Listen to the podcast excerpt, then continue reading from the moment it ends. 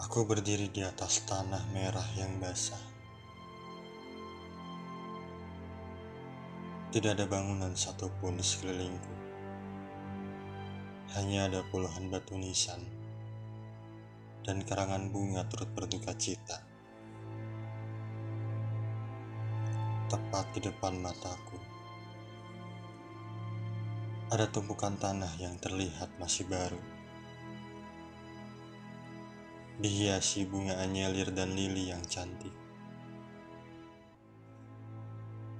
Terpampang jelas foto di depan batu nisan. Menunjukkan wajahmu yang tampan dan gagah perkasa. Ratusan orang mengantarmu ke tempat peristirahatan terakhirmu.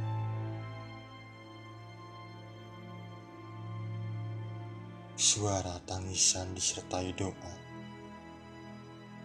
menunjukkan mereka sangat berduka atas kehilangan. Di samping itu, seorang wanita dengan rambut putihnya serta wajah yang sudah mulai keriput tak henti memanggil namamu. Meneriakan doa disertai air mata yang terus menetes. Tangannya terus mengusap batu nisan yang tertulis nama orang terkasih. Detik demi detik tak terasa. Pada hari itu, yang mengantarkanmu satu persatu mulai meninggalkan pemakaman. Wanita yang sangat mencintaimu pun mulai beranjak pergi dengan langkah kaki yang berat kau ditinggalkannya sendiri. Beberapa hari setelah kematian, sesuatu mengejutkanku. Pemakamanmu tak pernah terlihat kering.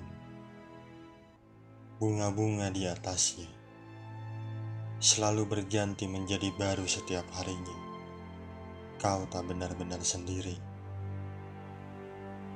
Tak ada yang aku pikirkan Selain pertanyaan apa yang kau lakukan semasa hidupmu di dunia ini, sehingga mereka silih berganti hadir untuk mendoakanmu.